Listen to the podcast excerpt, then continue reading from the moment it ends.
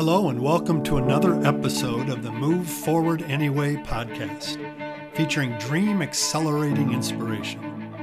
As always, you can learn more about my Dream Accelerator coaching process at jeffmeyer.org. You can click on the Move Forward Anyway tab and watch all of these episodes in video form, or you can download wherever you like to get your podcasts from. I'm your host, author, entrepreneur, and coach, Jeff Meyer. Hello, friends and fellow dreamers. We are back again with another episode of Move Forward Anyway, and it's really good to be with you and really, really good to be with an old friend and brother, colleague, uh, John Busacker. John, would you would you just introduce yourself to the audience and uh, let us know a little bit about yourself, just to, to kick us off? Yeah, Jeff, I you should introduce me as a, a longtime friend, not an old friend. Oh, I'm, did I say old? I'm sorry. I, yes, I just I just had a birthday yesterday, so I'm, I'm a little sensitive here today. So happy birthday! Thank you. so I am a, a, writer, speaker, and an entrepreneur. Um, I am on my third career, I would say. I had uh, two years as a, a high school educator and counselor, then 14 years in financial services uh, and then the last 26 years in the leadership development space, uh, 20 of those years as a partner and then president of a, a, global firm here in the Twin Cities of Minneapolis and St. Paul. And then the last six years, we sold that firm. And then the last six years, I've had my own uh, leadership practice focusing on uh, the character and integrity of leaders, which seems like it might be a necessary topic these days. oh, man. yeah. Absolutely. Very important topic. And you and I go back uh, some time, um, many trips. Actually, one trip my wife talks about constantly. I've never, I've still never been to Ethiopia.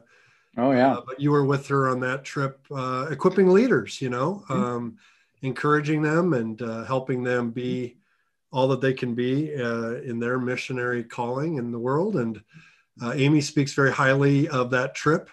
And my time with you, I have known you to be a, a very um, a good listener. That I, you know, just someone who really takes an interest in other person's life and helps them sort through some of the difficult uh, challenges. Uh, you uh, six years ago sold your company and uh, talked to us a little bit about that process and what what came out of that. Why did you why did you launch a new company? Hmm. So um, I would say that um, it's important to know that uh, each of the uh, transitions from career to career, uh, none of them were planned.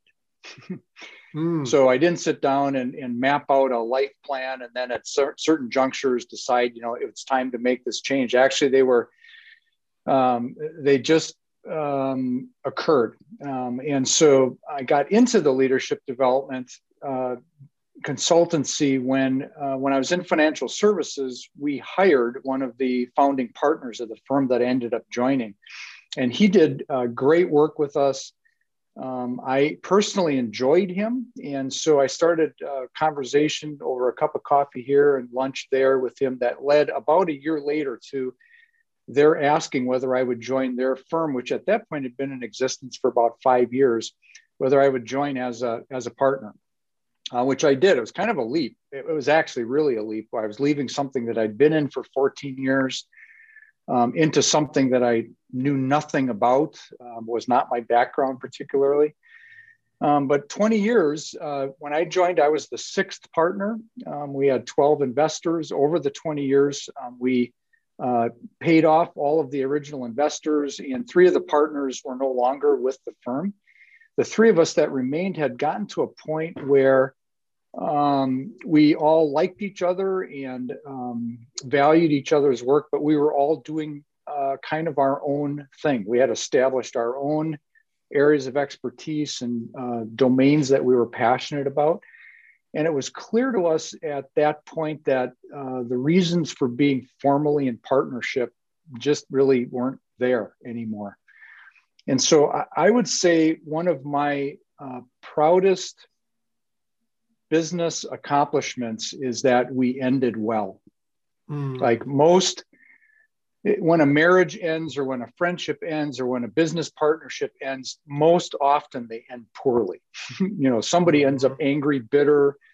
Um, and in our case, uh, the three of us still like each other. We still communicate with each other. Um, uh, it's been a little bit hampered by COVID. We we would normally regularly get together individually, one on one with each other. So we ended well, but we decided it was it was time to move on. And so it took us six months to figure out how to end well, and how to do that equitably and in a way that was beneficial to us as as individual partners. But we did it six years ago. Wow! And so then you just you launched out on your own mm-hmm. um, and established your new company, uh, right. doing the same things you were doing before. Yeah, so um, I had actually started the uh, Life Worth. I had actually started that with you know the blessing and full knowledge of my partners about seven years before we ended the firm. And, oh, and wow. the, the, the, genesis of that, um, coming from financials, I'm a total right brainer. Right, I can't it's kind of scary actually i was in financial services but i cannot uh, balance my checkbook with a calculator i mean i'm just hopeless with with numbers and analytics which is scary if anybody on this on this podcast was a client of mine you're probably still working because you're not retired yet so so so um, but what i've always been interested in uh, since i was a little boy honestly, it's just a it's a God-given gift. It's not something I went to school in. It's people's stories. I've always been interested in people's stories, and so about seven years before we ended our firm, I, st- I had this idea to, to formalize um, the emotional side of financial advice and to use a, a, some, a tool that I developed called a life worth statement. So, you know, if you're if you're if you're paying attention to your finances, you probably periodically put together a net worth statement, assets minus liabilities, financially is your net worth. Well, this takes that same concept, but um, it blows it up to 10, 10 life dimensions. So your health, your relationships, your spiritual life, um, your work, your hobbies, and there's 10 of them all together and says, is this an asset or a liability? And then at the bottom, you figure out your life worth, which was where the name Life Worth LLC came from. Because part of my part of what had developed in my own interest and passion was helping financial advisors really learn the stories of the people with whom they're working. Because because financial mm-hmm. advice is nothing but arithmetic. And so, you know, retirement planning, there, this is just totally MSU making stuff up. But I say retirement planning is one third math and two thirds life. Mm-hmm. And so this starts to get at the life equation of retirement or wherever you are in your in your financial life, whatever life stage you're in. So that was the genesis. And then I just carried that work along with the other work that I was doing with clients forward into this into this new firm. You know, one of the things I've learned in working with entrepreneurs and helping them uh, chase after their dreams is that um, most dreams, I would say probably all dreams at some level, if we take time to listen, are solving a problem. They're um, filling in a gap that exists. So, what is the problem that life worth is solving? You, you've alluded to it a little bit here already, mm-hmm. but deeper into it, what is the what's the gap? Mm-hmm. So um, the the um, the work with financial advisors is just one one part of the work that I do with Life Worth. The other and larger part, honestly, is is in the leadership development space, but I would say it's in the soft side of leadership. Mm-hmm. So a mm-hmm. lot of a lot of leadership development is focused on more the hard edge of leadership. How do you negotiate? How do you plan strategically? How do you communicate? How do you and all of those things are vitally important. This is not an either or, it's a both and. Um, but but my belief and my experience is who you are matters before what you do. Mm-hmm. And so the itch that that I try to scratch in the leadership development space is helping leaders be very clear on who they are. Like what's your what's what are your values and how are you gifted and what are you called to and what sense of personal purpose wakes you up in the morning that once you makes you want to pursue it and how does that align with the environment that you're in and once you get that stuff clear, and if you consistently act on it, then people may actually want to follow you. Mm-hmm. You you you're you're now you're acting with integrity, and the, the root word of integrity is integer. You're a whole person. You're not half-hearted. You're a whole person. You can be wholehearted. And so in scripture, uh, it, leaders are commended for wholeheartedly following the Lord. Mm. So we try to help try to help leaders be whole and wholehearted. And then the other the other area, kind of emerging area, with uh, the book that a friend of mine, uh, Dave, and I just co-authored, just released February first, um, is in this whole. Yes, that's it. Thank you for the for the gasping unsolicited for breath. Yes. Inviting God's Spirit into your overwhelmed life. Seems like a timely, yeah, seems like a timely like topic. Yesterday. The the the uh, the focus of that um, is is just as the title says. Um, uh, so many. This was true before COVID. It certainly is true now during COVID. Mm-hmm. Uh, people are just overwhelmed and they're grieving. They're grieving the changes that were unanticipated. They're grieving physical loss of loved ones. They're grieving loss of stability.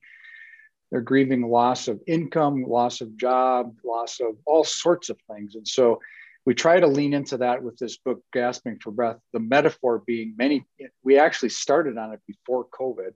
Um, uh, the, the metaphor being many people find themselves now gasping for breath physically, spiritually, emotionally, relationally, intellectually, professionally, whatever the case may be.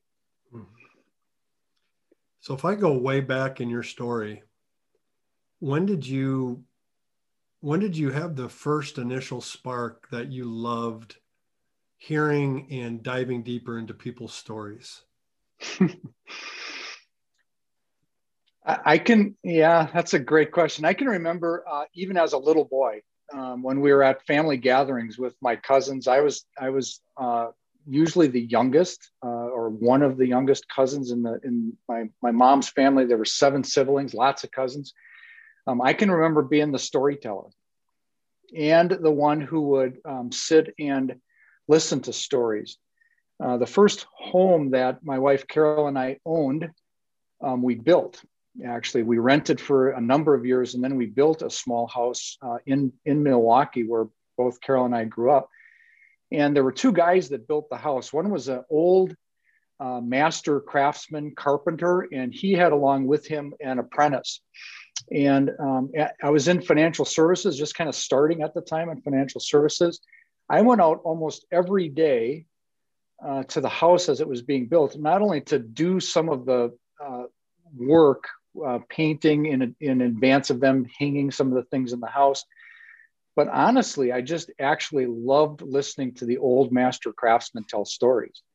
It just it was interesting to me, and that's all. It's just always been a part of of who I am, and it, it's it's been the thread woven through all of the different professions as a counselor, as a financial advisor, mm-hmm. and now in the in the field that I'm in now, and writing and speaking it's just always been interesting to me. And it comes naturally and i'm passionate about learning what makes other people tick. What's their story because mm-hmm. everyone's got one and, That's and right. it's often it's often kind of a circuitous path it's not a linear cradle to grave sort of path right right no doubt i think that's why when i described you earlier um, as someone who takes an interest and listens well. And Amy remembers that trip. And mm. we were going through a really hard, dark period when she was on that trip. And so I know she shared some things with you and and shared some things with others on the trip. And the others didn't really, really pay much attention, but you really listened.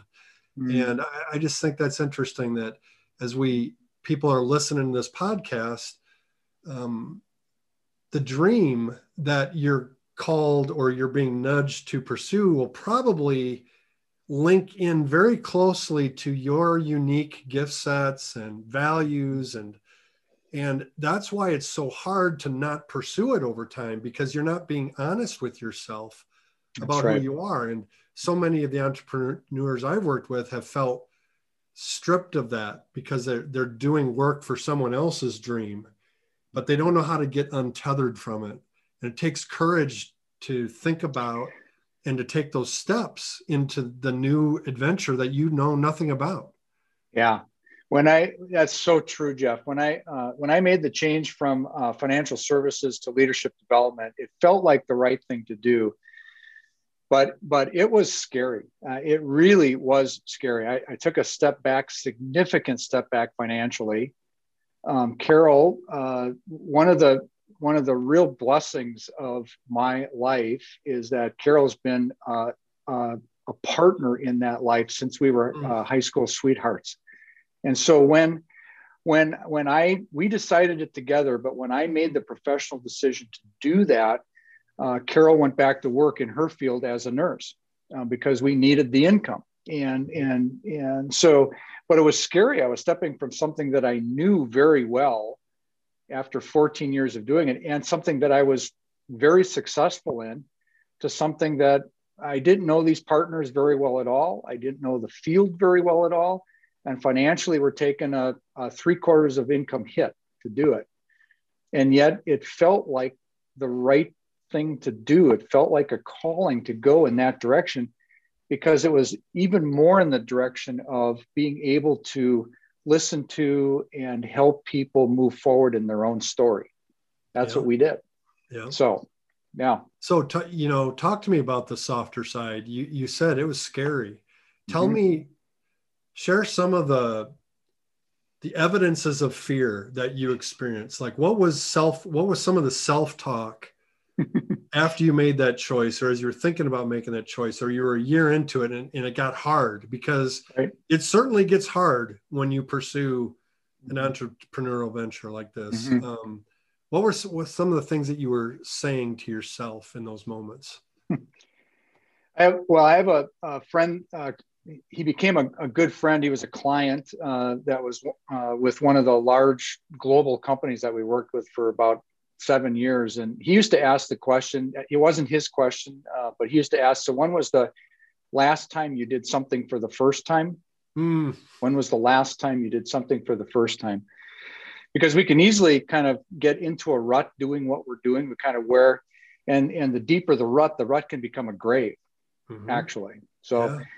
Um, so in in the previous life in financial services, you know, after 14 years, I was doing a lot of things that I had done before. And then when I stepped into this new field, I had never done almost everything that I was doing. I mean, I, I, every every the first couple weeks every day, and certainly the first years, I found myself in places regularly where I, I man, I just have never done this before, and that is fear-inducing. I mean, yeah. it's, it's it's kind of exhilarating, but at the same time, it's like, man, I could I could colossally fail at this, and so, and it was coupled with uh, when I made the the change, um, they the the firm was nice enough to give me a little bit of a, a guaranteed income, but most of the income from day one um, was a I had to earn it. You know, I had to get up and kill it to eat it sort of thing every day. Mm-hmm. And that's fear inducing too, even though I'd been in a a commission based world for 14 years. I'm in a new place having to earn an income doing things I've never done before. I mean, the physical evidence of that was that, I mean, my, my armpits were sweating like every day. It's like, holy mackerel, this is, um, but uh, I actually, you know, again, uh, now with the benefit of hindsight, I look back and go, man, that's, that was also very life giving. Um, it's, it's, it's fun to try things. Some worked, most worked not everything worked. Um, but again, having uh, having a life partner, having Carol along on the journey, big part of it. Um, being knowing that hey, I could this might this might auger in, but um, I'm still loved. I I still um, I'm still okay. I've got a wonderful home in which I'm living and growing. You know, so um, yeah. Yeah, I the um, the partnership aspect is uh, severely underrepresented when we talk about entrepreneurship. I mean, we don't do yeah. this alone um, without no. the support of a husband or a wife, um, and it's, it's just critical. Um, so There's another, hey, be, Jeff, hey, hey, Hey, Jeff, there's one other aspect to that one too, though, um, and that's, um, and you know, from uh, uh, we, we teach this. I taught this in the uh, Pastoral Leadership Institute, um, which uh, which is mm-hmm. what would uh, had Amy and others and me in Ethiopia. Mm-hmm. But the idea too, and this is critical, I think, for, it's especially critical for entrepreneurs. It's critical for all leaders to have a small group of people that are on the journey with you. So it's not just spouse or partner. That's right. Um, but it's also a couple of other people that will call you on your baloney and hold you accountable to the commitments you're making and ask you the tough questions. And when you're uh, exuberantly high, they don't think you're a narcissist. And when you're just critically low, they don't immediately think you should go into therapy, although maybe you should. I mean, mm-hmm. sometimes mm-hmm. that's the right solution. Um, but they help level out the journey, especially for an entrepreneur. Because my experience as one is that the highs can be really high and the lows can be uh, Grand Canyon esque low. And so mm-hmm. um, it's important to have a, whatever you call it, a personal board of directors, a sounding board yeah. uh, a band of brothers, whatever it is, to have a small group of people with you, in addition to if you're married, your spouse. Well, I think especially because the the spouse can't be all things, um, and can't say all things the same way that a band of right. brothers can, right? That's right. Yeah. Um, so they're they're people that are interested in in terms of they really care that you succeed but it's more than that they're also they're also willing to be people that hold you accountable and right. to not give up um, to continue to move forward anyway right would you say there are other there are other things that have helped you um, move forward anyway in spite of your fear in spite of being scared to death in spite of pitting out that you got up the next day and he said I'm still going to get after this. I'm going to move forward anyway. Well, I, I hope this doesn't sound cheesy because um, because it's just it's just candidly, honestly, the truth. Uh, my faith has been mm-hmm. uh, an anchor for me.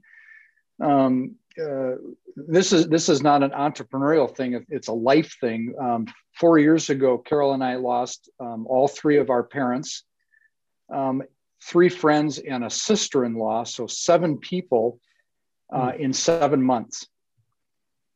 So seven people in seven months, and uh, put us into uh, a season of of grief like I'd never experienced in my life. Mm. It just came in waves, like a tsunami of grief.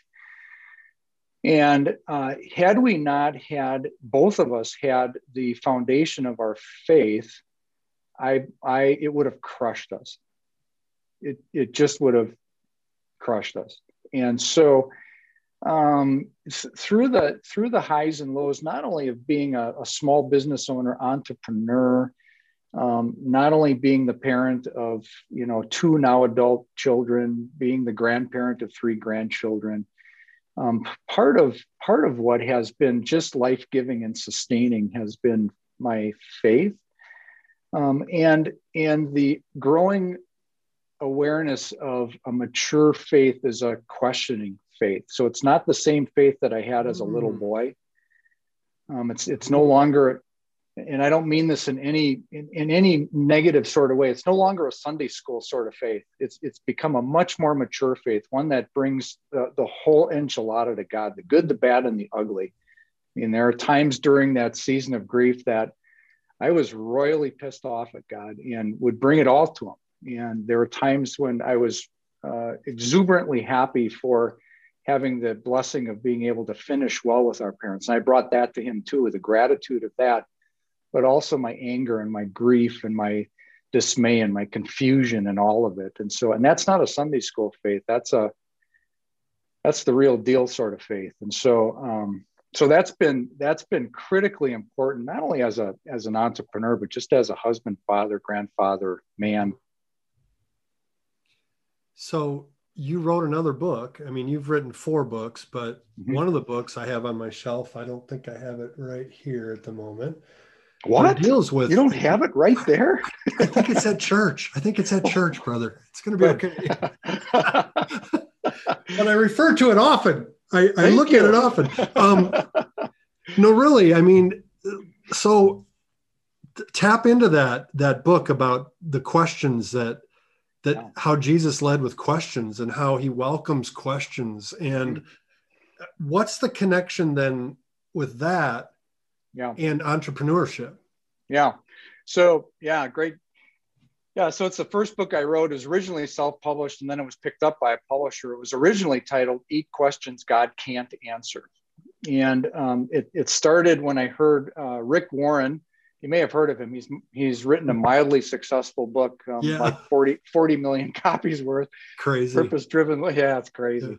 Yeah. Um, yeah. When I grew up, I want to be Rick. But um, uh, he he gave a homily at an event I was. I was at the National Prayer Breakfast, and he was talking, and he said in the middle of this, kind of a throwaway line in his funny sort of way, he said, "You know, when God asks a question, it's not for His benefit." because he already knows the answer. He's God. And for some reason, that just struck me. It's like, that's kind of a big idea. Like, mm-hmm. uh, so I spent the next several months researching um, Jesus's questions in particular. And it wasn't just because he was a rabbinic Jew that he taught in that method.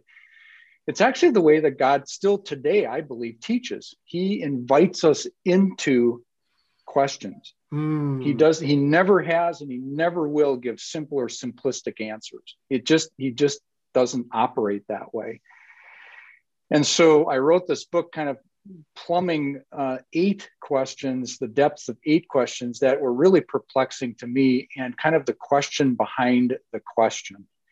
Um, so, you know, why are you so afraid as the boat is sinking in the middle of the sea? Well, well, maybe maybe because we're, we're about die. to drown, right? Like, yeah. Like, duh.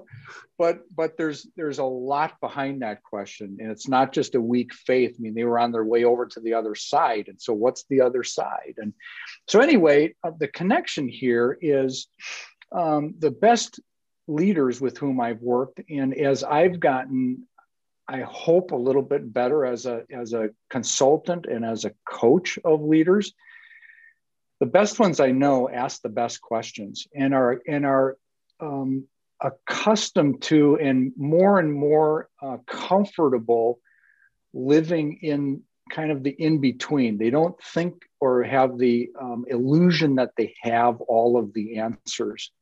They're, they're, they're comfortable not having all the answers. They're comfortable asking the question and not in a leading the jury sort of you know leading the witness sort of way. Like i'm asking a question that i already know the answer to. I just want you to give me the answer so it proves that i'm right sort of way mm-hmm. which isn't the way jesus asked questions either by the way. It's a I, I have an authentic interest in knowing the answer which is a way again of drawing people's stories out. And so as an entrepreneur i have to i have to be more and more comfortable that very few things are actually black and white. There's a lot of gray and so I have to be willing to ask questions, authentically ask questions, and listen for the answer and then act on the answer. Yeah, I think there the the space to ponder, the space to really think about it and not be flippant with a quick mm-hmm. response yeah. Uh, is really important. What what would be some like really important entrepreneurial questions that we could ask in the middle of a dream pursuit, you know, pursuing this new thing. Um, maybe we can little brainstorm right here. What would be mm-hmm. some really good questions for an entrepreneur, an entrepreneur to ask themselves? So um, uh, I I love I, I I mean it sounds like a broken record. I love asking people, um, "What's your story? Mm-hmm. Um, what are you passionate about?" And uh, some people start to give you kind of a you know, kind of a surfacey sort of answer. But then you go, so, you know, what wakes you up at three o'clock in the morning in a cold sweat in, in a good sort of way, not like in fear, but like, man, that's a, that's actually how this book, Gasping for Breath, came to be. I woke up at three o'clock in the morning with it. Truly, like wide, wide awake with the idea of, of writing this with my friend. And so um, that's a good question. Um, what are you afraid of? Hmm. Um, what have what have you done that has given you great joy? What's life giving? What's life taking? Um, what uh, what what uh, what question or issue or um, opportunity or problem uh, in the world uh, do you think you're uniquely mm. created to answer, solve? Mm-hmm. Are all things that I think can be at the nub of what an entrepreneur pursues. This is not a new one, or it's not original, I should say. It's from Who Moved My Cheese, but uh, one that always has stuck with me is if you weren't afraid, what would you do? And great question. And um, yeah, I, I, I just think the, the questions are the most important thing that help us unlock understanding. Another one I like is what is trying to happen here? mm-hmm. It's if, a good one. It's great. If um, if we believe that everything changes when we do, what is what are you called to change right now? Mm-hmm. Um, yeah, those. The other, really, the, the really other one, the other one, the other one that I ask, uh, half half jokingly, but actually not, is what's the worst that can happen? Mm-hmm. what, so if I, you know, if I do this, what's the worst that can happen? And uh, and then pursue really, and then pursue a little bit really. And so a lot of times the, the, the fear that I have of pursuing something, assuming it's a good thing, um, the, the fear is actually irrational. Like like what I think the worst that could happen, like I'm not going to mm-hmm. die trying this. I'm not going to lose everything trying this. I'm not going to completely lose my reputation or face doing this. So, yep. what what's the worst? Well, the worst is that I fail and I learn a lot, maybe. Or, right. yeah. In our dr- dream discovery and dream demonstration process, I ask, well, what's what are the risks in going for it for mm-hmm. you? And most people that I've led through that question are pretty clear. They, they just kind of rattle off all the risks because they, they've thought about all the risks. Right. Right. I could fail. I could be found out as a fraud. I right. financially could lose a whole bunch. Um, yeah. But then I flip it and I ask, what's the risk if you don't go for it? Like, what happens if you just stayed in the same lane doing the same thing? and mm-hmm. nothing changes where will you be five years from now what's the risk if you don't and that's when i see the softer side get pulled out i see mm-hmm. emotion then because they're like mm-hmm. i haven't really thought about that before right and it's it's even more scary to think about not doing it than doing it oh yeah. my gosh one guy said to me i have to do this Right. Yeah. Right. Yep. Yeah. I can't not do this. Yeah. Yeah. What can't you not do? That's another great right. question. Right.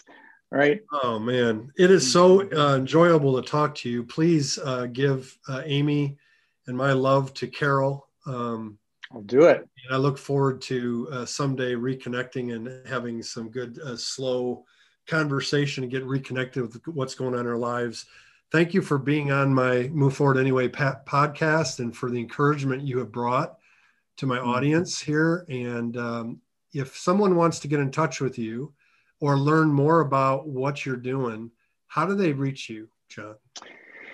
So the the two uh, one I, I would encourage if you want to um, just shoot me an email. So my email address is j Busacker, B U S A C K E R, at John, J O H N, Busacker.com. So just personally email me.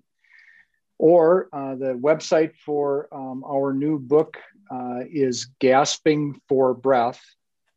Yep, just like it looks in the title, Gasping for Breath Book.com. And there you'll, you'll have um, a little bit more on the bio and uh, a little bit on the book. And if you if you're interested, you can just purchase the book right off the website. Uh, but that will give you a little bit more insight as well. Yeah, you can also uh, sign up for a, um, a, newsletter or email. Um, news about the book or anything that develops from the book. You also learn some about David Johnson. I got to go on today and learn a little bit about David Johnson. So uh, that's mm-hmm. that's awesome. Thank you for being encouragement in his life. I know that you have, um, as he has for you, but it goes both ways. And mm-hmm. it's really cool that you did this together as brothers and now there's something in the world that's going to help a lot of people and that's that's the bottom line with our entrepreneurial ventures right? That's why we have to move forward anyway is because there's something at the end of this the world needs. Mm-hmm. um, the world needs what you have that you're thinking about doing. And um, john and i would just like to encourage you to go for it. And if you need some you encouragement reach out to john reach out to me or somebody else uh, to help you move forward anyway. Um, thank you so much, John, again for being on. Congratulations on the newest book in your suite of books. thank you. And for the company Life Worth and all the great work you're doing for leaders um, and for followers, by the way, uh, to help them be competent leaders and um, be true to who they are. I really appreciate you, brother. Thanks again for the time. My pleasure. Thanks. All right. Hey, fellow dreamer. I hope you enjoyed today's episode. Head over to my website, jeffmeyer.org, for all the show notes and links. And remember, fear will come, fear will stay. Move forward anyway.